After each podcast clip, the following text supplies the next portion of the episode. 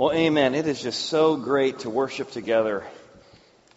And especially when you have a time like this. I, I just am so excited as I talk to other friends of mine in ministry and, and their churches are going through maybe challenges and not sure if they can keep the doors open or, you know, who's really coming and attendance is dropping. Just to continue to see how God blesses the teaching of His Word and the worshiping together. And, and, again, I almost feel guilty sometimes as they're talking about the struggles they have because I'm talking about where we're at as a church. And this month in particular is a big month for us. And we've got this app being developed we're seeing some of the examples of. And it's just to be so exciting once we can release that in the next couple of months. Be able to watch and experience worship wherever you're at. Be able to download our, our uh, video messages and then also live stream here by the end of the summer, by the end of the year, depending on timing. And just imagine not just our experience in worship, but to create this experience for maybe 20, 30, 40% more of our church um, family to be able to have worship together. So, very exciting time. Video equipment's going in right now, and if you have not had a chance to give to be part of that, this is a great time. I actually got a chance to see the sketch for the new room, for um, the new space, for doing additional equipping services and we're trying to f- look at finishing levels now. We're, we're getting about 40% more capacity in that room than we originally thought. So if you haven't had a chance to give, boy, thank you so much for those who have given. It's a great time as we're doing the final touches on this next tool so that we can take that experience we just had and share that with other people. And speaking of gratitude, I'm just am so thankful too personally. You know, as Beth and I have been going through a lot of challenges. She had a back surgery, her second back surgery this week, and that went well. Um, I'm usually on the giving end of pastoral care. It's been awesome as a family to be on the receiving end of many of you praying and, and, dropping off cards and, and, and helping and supporting in different ways. So I just want to say thank you. It just reminds me why I love our church. I love our worship. I love our Bible study. I love our community. But I love the way in which all of us really care for one another. And so it's always fun for me to be on the giving end uh, of uh, pastoral care, but it's also been hum- humbling and, and fun to be on the receiving end as we've been going through the challenges we've been going through. So thank you for that. It's interesting as we look at uh, that idea of you know how do you sort of latch on to God during challenging times. Uh, it's really what Jesus addresses today. And I don't know if you had kids or grandkids, you ever went to Build-A-Bear, but I think a lot of people build their religion the way some people go to Build-A-Bear. You know, you go to Build-A-Bear and you grab, you know, an, an empty sock of, of, like a bear or a dragon or something, and then you d- decide what you want it to sound like. You put a voice in it, you, you pick what it's going to say when you squeeze it, and then you, you know, blow it full of stuffing and then zip it all up. And it becomes the very thing you invented. And many of us have created a God like that. It's the God we like. It's the God who says what we want him to say, and he doesn't say what we don't want him to say. But in our series, Unimaginable God, we're looking at how do you find hope in a hopeless situation? When you get to a hopeless situation and you've built your own God, he's not going to be helpful because he only has things to tell you you already know because you've made him up. But in our series, Unimaginable God, we're finding that Jesus presents a God that is beyond imagination. Like, you wouldn't make this stuff up. And this passage specifically in Luke 21 today, if you were to tell someone, hey, here's how to have hope in a hopeless situation, you might say, oh, it's going to get better. What doesn't, what doesn't uh, kill you makes you stronger. You, you might give those kind of pieces.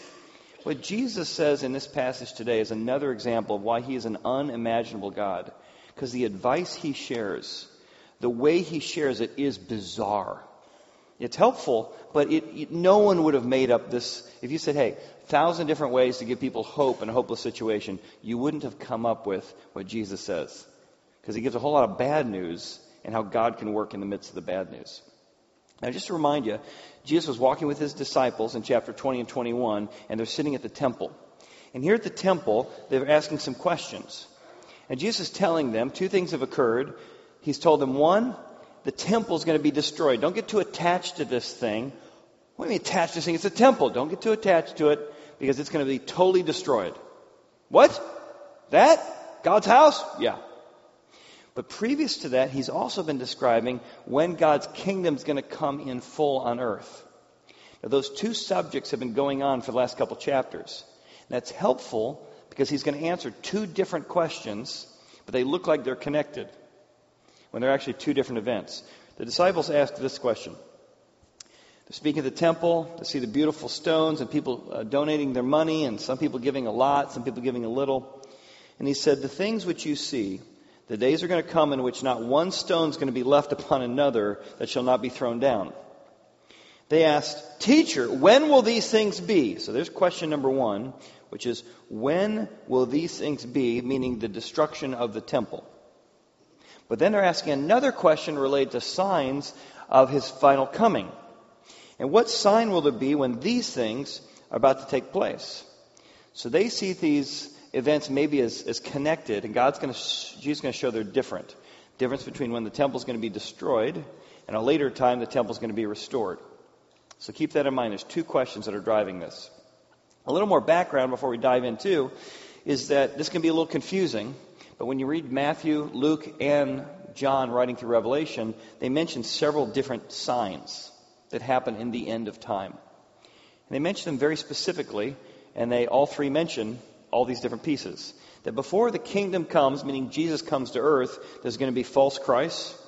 There's going to be a lot of wars going on in the world, terrible famine spreading through the world, a lot of death, disease, um, wiping out a third of the population at one point.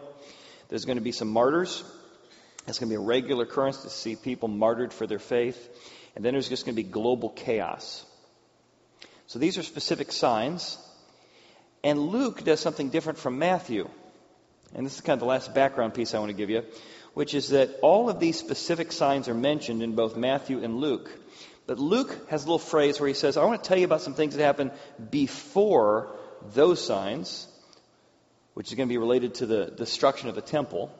Then he'll transition to some of the same things Matthew talks about in the things that happen after these signs, which is the great tribulation and the return of Christ and the final hope of him fixing everything. So keep in mind two events we're going to look at the destruction of the temple and then the signs of his eventual coming in the kingdom. All right, so with that in mind, here's his advice to us. When you and I are in a hopeless situation, how do we have hope? He says, when things look bad, and they're going to get bad, he said.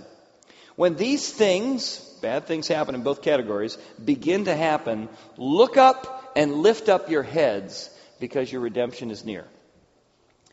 There's death, disease, martyrdom, global chaos. What's the response to that? Cower, stick your head in the sand. He said, No, when you start to see these signs, look up and lift up your head. Extend is what it literally means. Extend your heaven. Lean into God just a little bit more and look for how He has put these things together to bring about His final plan and final purpose. That's His main application here today. He's going to give us two reasons we can look up and lift up our heads. One is He's going to tell us what's going to happen in advance, and He's also going to tell us what to do in advance. So the first one, what's going to happen in advance? He says, guys, when you see Jerusalem surrounded by armies, there's the first thing you want to look for. When Jerusalem is surrounded by armies, then you're going to know that its desolation is near, the, the, tumbling of all those rocks I just described. When you see that, what should you do? Let those who are in Judea flee to the mountains.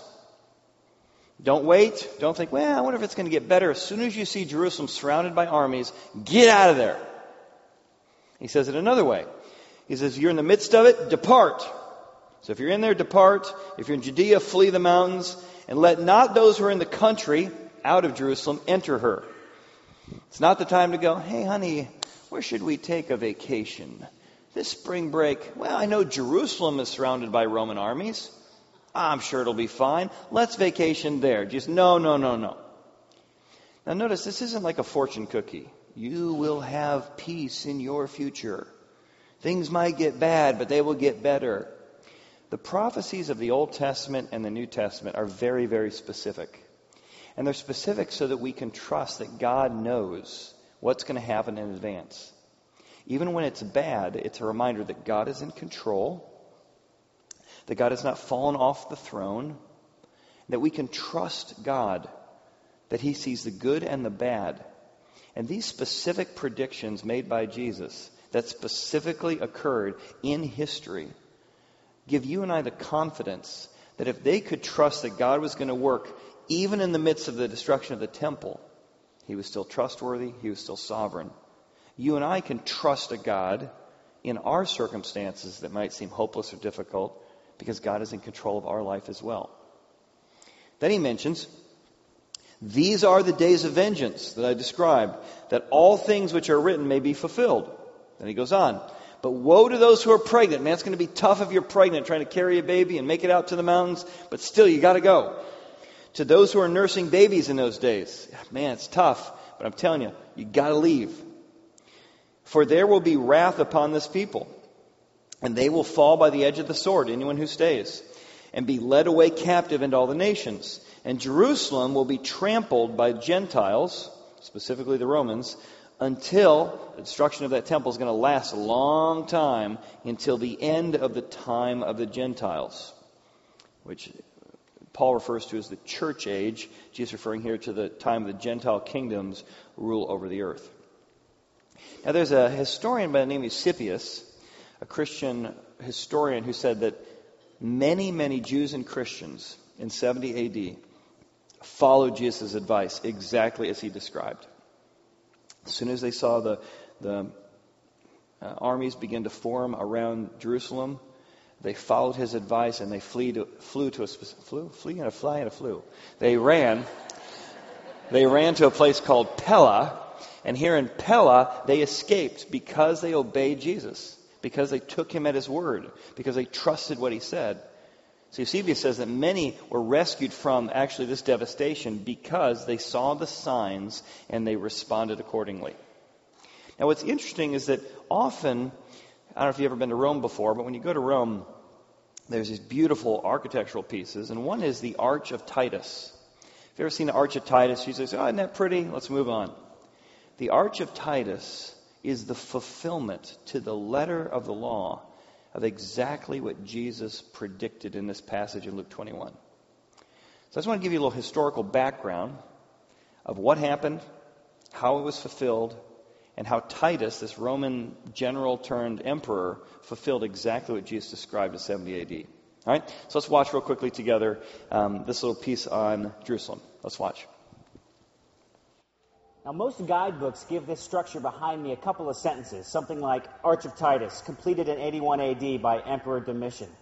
Not much reason to stick around and look at it for more than 20 seconds or so, then it's on to the Colosseum. But the Arch of Titus has a tremendous story to tell, the consequences of which are felt deeply even today. The arch is named after Roman Emperor Titus, who ruled from 79 to 81 AD. But the fact is, Titus never actually saw it completed in all its glory. It was finished after his death in order to appease the Roman citizens who pretty much hated his successor, Domitian. Now, Domitian not only completed and dedicated the arch, but he was also Titus's brother. Titus was the son of Roman Emperor Vespasian, a power hungry but savvy political military leader and politician who stepped into the power void after Roman Emperor Nero committed suicide in 68 AD. Now, Vespasian's original military assignment was to put down a Jewish rebellion in the Roman province of Judea. Vespasian's Middle East peace plan basically consisted of crushing the Jewish rebellion under the iron fist of the Roman military. In fact, Vespasian was so successful at this assignment that they named him emperor at the end of 69 AD, before the job was even completed in Judea. When Vespasian departed for Rome, he appointed his favorite military general to finish the job, his son Titus. And finish the job is exactly what he did in an unusually brutal and bloody way. Titus systematically conquered all the remaining Jewish cities in Judea, slaughtering and enslaving hundreds of thousands of Jews. He then turned his attention to the crown jewel of the Jewish nation, the city of Jerusalem. The Jews were completely surrounded, trapped in their own city, and forced to prepare for a battle they couldn't possibly win, with soldiers debilitated with hunger. The destruction of Jerusalem by Roman General Titus was one of history's most intense and merciless attacks. His legions began by catapulting huge boulders into the city, providing cover for the Roman soldiers to begin bashing the northern wall with huge battering rams. Meanwhile, the Romans had built siege towers that enabled legionaries to attack the defenders from a higher position. After two weeks of fighting, the outer wall collapsed, but the Jewish forces were able to retreat to a second wall. But this time it only took the battering rams five days to breach it. Then the Romans reached the final pocket of Jewish resistance, the Jewish temple. The Jewish temple was the holiest site in Israel. This was where the Jews worshipped and offered sacrifices to God. According to both Jewish and Christian traditions, the old Jewish temple built by King Solomon was the very dwelling place of God in the Ark of the Covenant. Centuries after that temple was destroyed, a new one was built, and it was here that Jesus worshiped and taught and cast out the money changers. By destroying this temple, Titus would make himself infamous.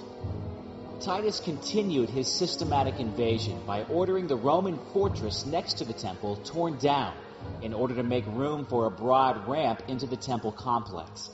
Then, with one final violent push, the Romans stormed the temple and butchered every Jewish defender they found. Then they looted the temple and burned it to the ground. They even pried apart the huge stones of the temple in order to get the gold that had melted and flowed into the cracks. It was only natural that a guy as famous as Titus would follow his powerful father as Emperor of Rome. And as Emperor, he became even more popular. First, he declared his late father Vespasian to be a god. Then he completed and opened the immense Flavian Amphitheater, which we know today as the Colosseum.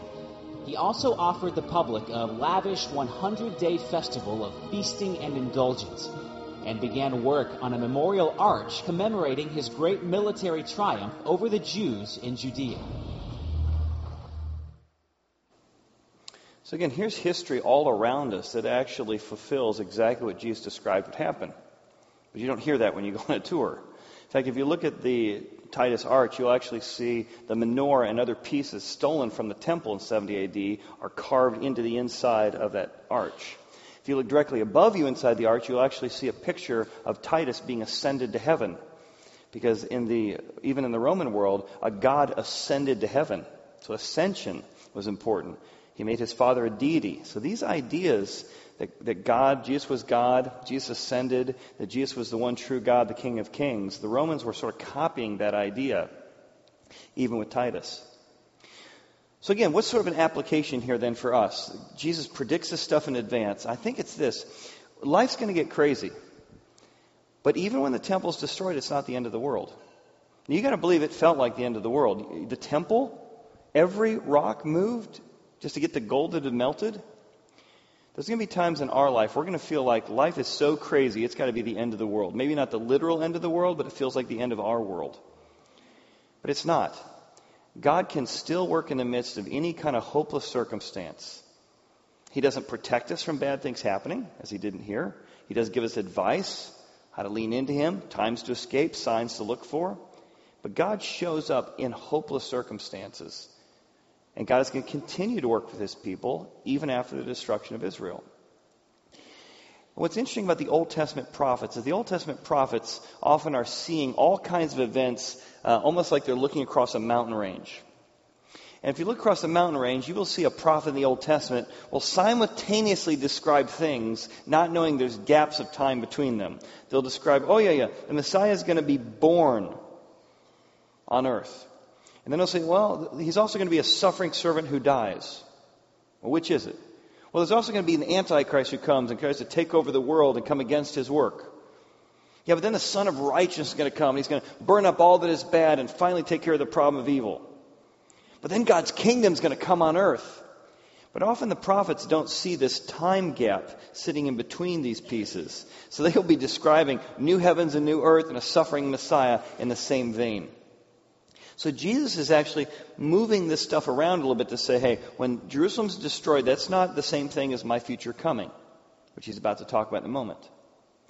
And the time of the Gentiles is this what we call the church age, this huge gap of time between the time when Jesus dies on the cross and the time later when the Antichrist comes on earth and Jesus returns. And so, you know, where are we right now? You know, you are here in the church age. And I don't think the disciples or the Old Testament prophets had any idea there would be such a huge time gap between these different events. Isn't that where you and I often struggle with God? We go through a difficult time, we're waiting for Him to sort of bring the solutions, and there's this time gap that's lasting way too long. We wouldn't have done it this way, we wouldn't have waited this long, right? I felt that way. In fact, this last couple weeks, as I said, almost reliving the circumstances of last year almost to the letter. And it's been amazing to see the amount of peace God is giving me despite my circumstances. To trust in God despite the things I can't control. To say, God, I don't know, I can't solve this. I tried last time, it didn't work. But I'm going to trust that you're going to come through in a way that I can't expect. It's been amazing to see surprising ways God has actually brought uh, provision and God has brought supernatural strength and peace in the midst of circumstances by approaching it with God, I need your hope. I'm going to lift up and extend my head because redemption is near, even in the midst of these circumstances. Isn't it true you can talk to folks who would say, God used the, the hopeless, difficult, destructive forces to really shape me into the person I've become today? I heard a man talking this week about uh, David Nesser, or Messer rather. David Messer is the world, the United States at least, the national champion golfer. I've never heard of him. Um, he's a national champion golfer of the blind league. The blind league. Yet he wasn't blind. He was 18 years old and kind of an arrogant, purposeless young man, is what he would say kind of self centered and didn't really care much about real priorities that he does now. His friend describes him now, while he's blind, as the happiest person he's ever met. At age 18, he recklessly drove his car directly into a, into a tree. When he awoke after waking from the coma, the doctor said, David, you've been in a coma, you're alive, but you severed your optic nerve and you're blind and you're never going to see again. Age 18. And David, who his friend describes as the happiest person he's ever met, said that blindness helped him see what really mattered. It was that moment at 18 years old that God used to help him begin to see who his real friends were, how to lean into family, to become a lot more grateful, to being a lot more appreciative, and to really find a purpose for his life to the point at which he felt like he was going to devote his life to what he loved before, which is golf. And so, like, how do you golf if you're blind? He actually comes up onto the to the uh, driver, and he's going to go, you know, drive down the field, he's got a buddy who comes and puts the golf ball there, tells him how many yards and et cetera, how what the wind conditions are, and sure enough, he swings and they go together. Okay, you're on the green, about 20 yards out, 10 yards out, got a little bit of a pitch to the left or right. Sure enough, he gets out. And my friend said, uh, who was telling the story, said, You do not want to bet against this guy. This guy's a phenomenal golfer, even though he's blind. So here's somebody who, like, how could God let that happen? Let you lose your sight? How could God let his temple be destroyed? So many times people in, in what we see as meaningless suffering say, This is what God had to do to turn me or shape me or conform me into who I needed to be I read the story of uh, Petra um, Nemcova. She was a Victoria's Secret model, doing quite well for herself on all the front pages of everything. She and her fiance Simon were at a resort, just having a great time. He was a professional photographer, and all of a sudden they hear just noise, just yelling and screaming coming from the pool area. So as they go turn the head uh, around the corner, just noise is coming. People are yelling, screaming, and running, and all of a sudden they look, and there is a tsunami wave coming at the resort. Simon says, What is happening? As they're running down the stairs. One more time, he says, What in the world is happening?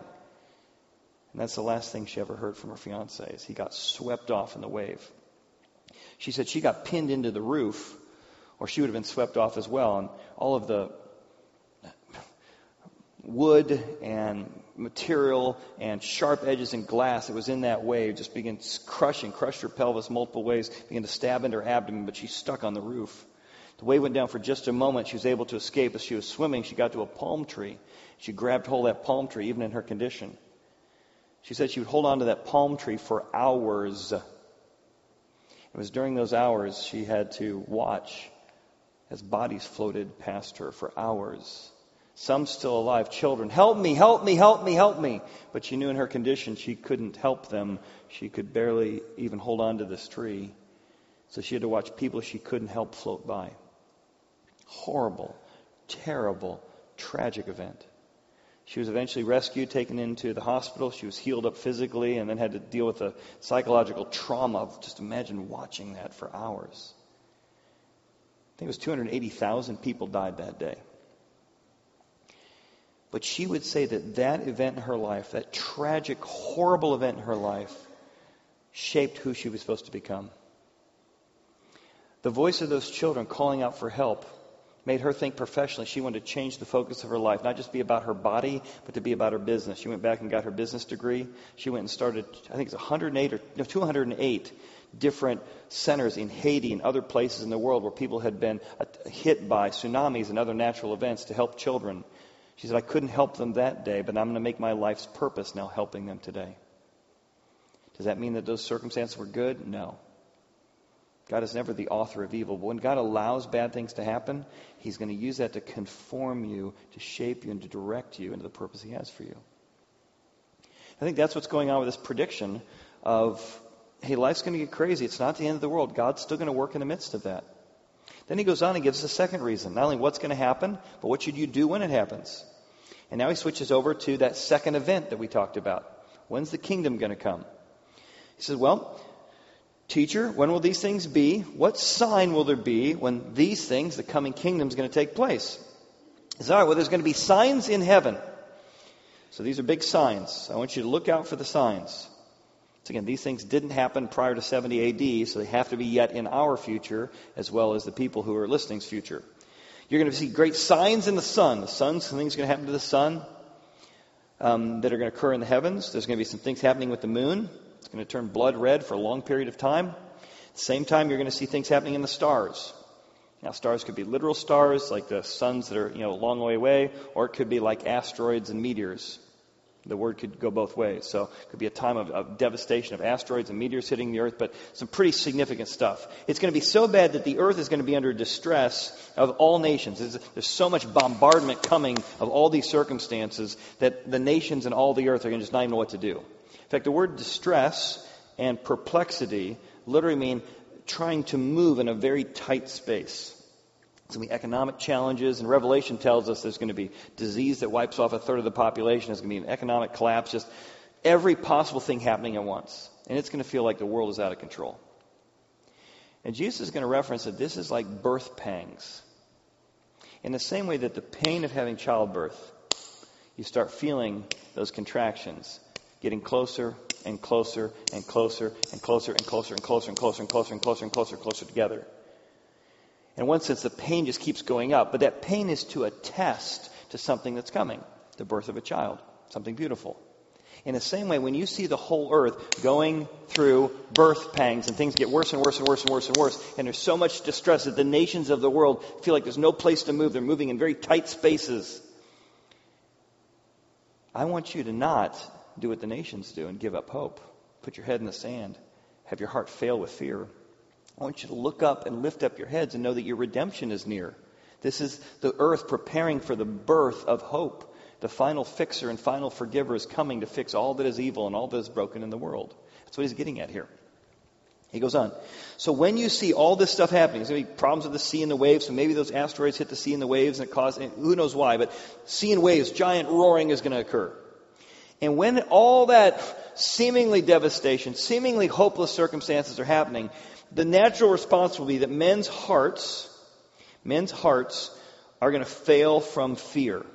Of course. Now, this phrase in Greek, your heart's failing, is literally the word it takes your breath away. Another one? Another one? Not this too. Now, have you ever been in circumstance that take your breath away? You've got to be kidding. Not another one. Oh, couldn't I just have a breather? That when you're tempted to let your circumstances take your breath away and stick your head in the sand in fear, guys, I want you to look up. Even if it's not the end of time, in the same way, even practically for us, we look up and we say, God, shh, I'm going to look up and be confident how you're going to show up in this circumstance. So don't let circumstance take your breath away and have your head, the phrase also means to have your head fall in fear. That would be the natural response to these circumstances. From the expectation of those things which are coming on earth. Wow. And for the powers of heavens are going to be shaken. He goes on. Because what looks like meaningless suffering, what looks like meaningless uh, pain, is pointing to the birth of the kingdom. His next verse. And then, after all that, it was the coming forth of the Son of Man, coming in a cloud with power and great glory.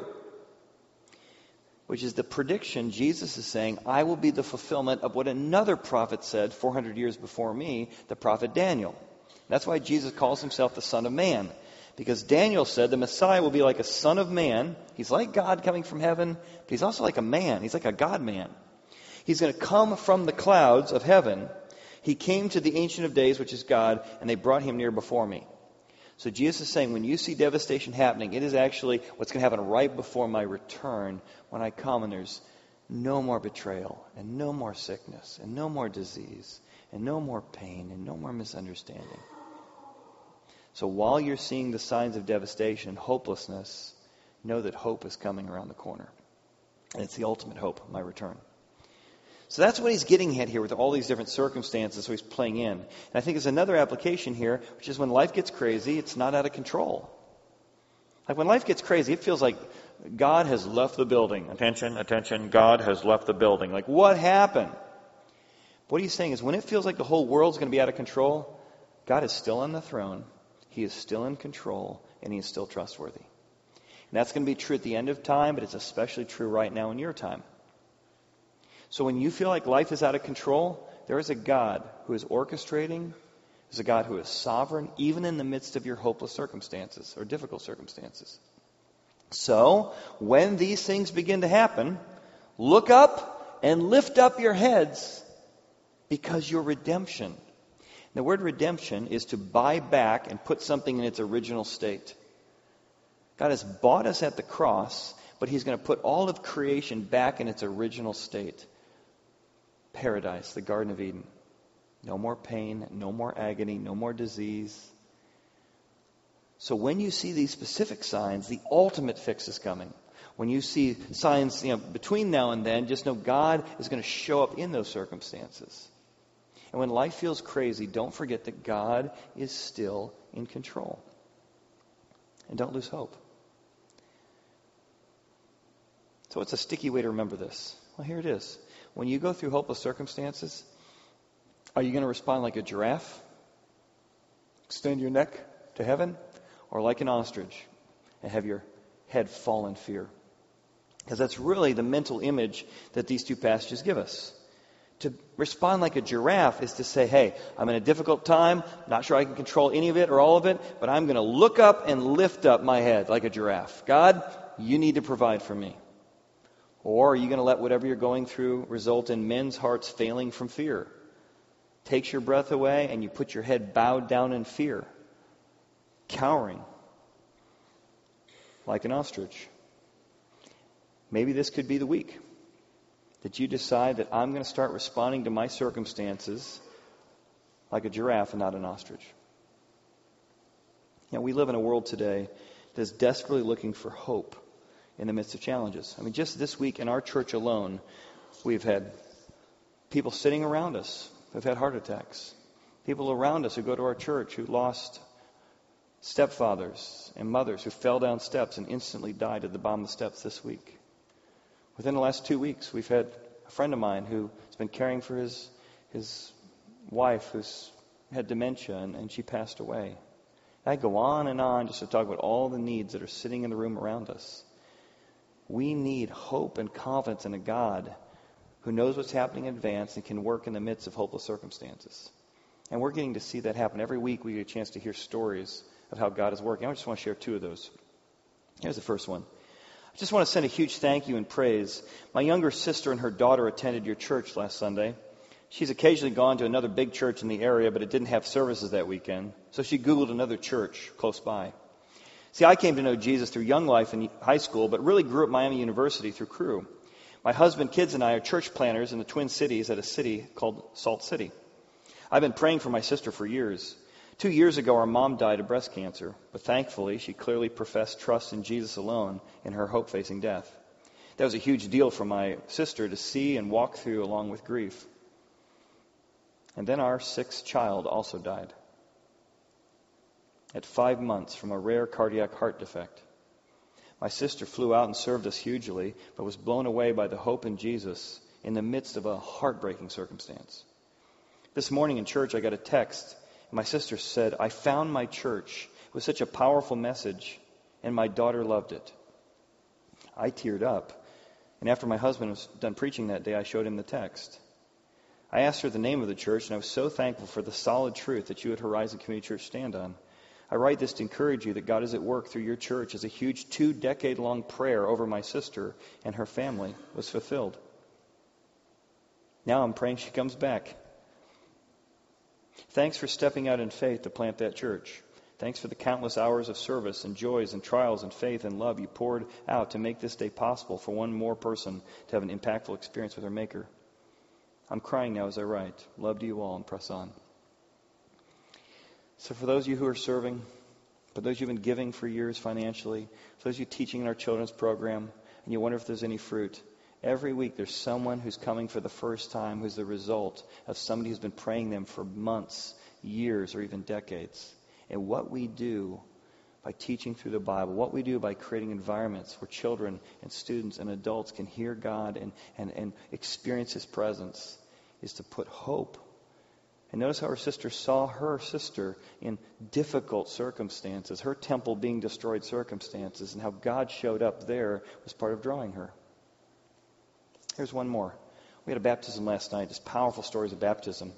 One of our baptism, uh, people got baptized, Allison said this My entire life, I believed that I was never good enough for God.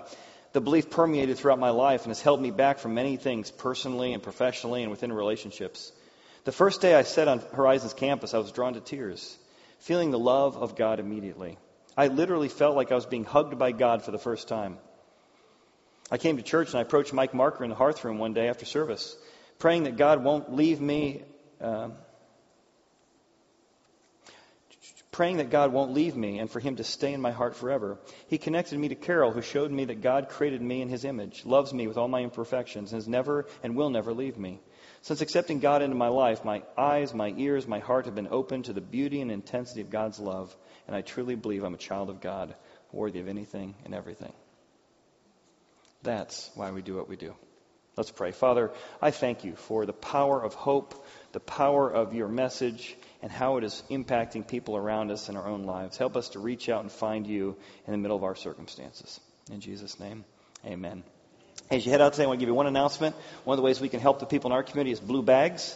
And so if you want to grab a blue bag, a lot of folks uh, during this season don't have school, so they don't have lunches. So we have a very specific list, uh, shopping list in our blue bag. So if you want to be part of helping our immediate community, not just giving to church and our general fund, but really helping those with interparish ministries, grab a blue bag and bring that back next week. There's an immediate need. Thanks so much.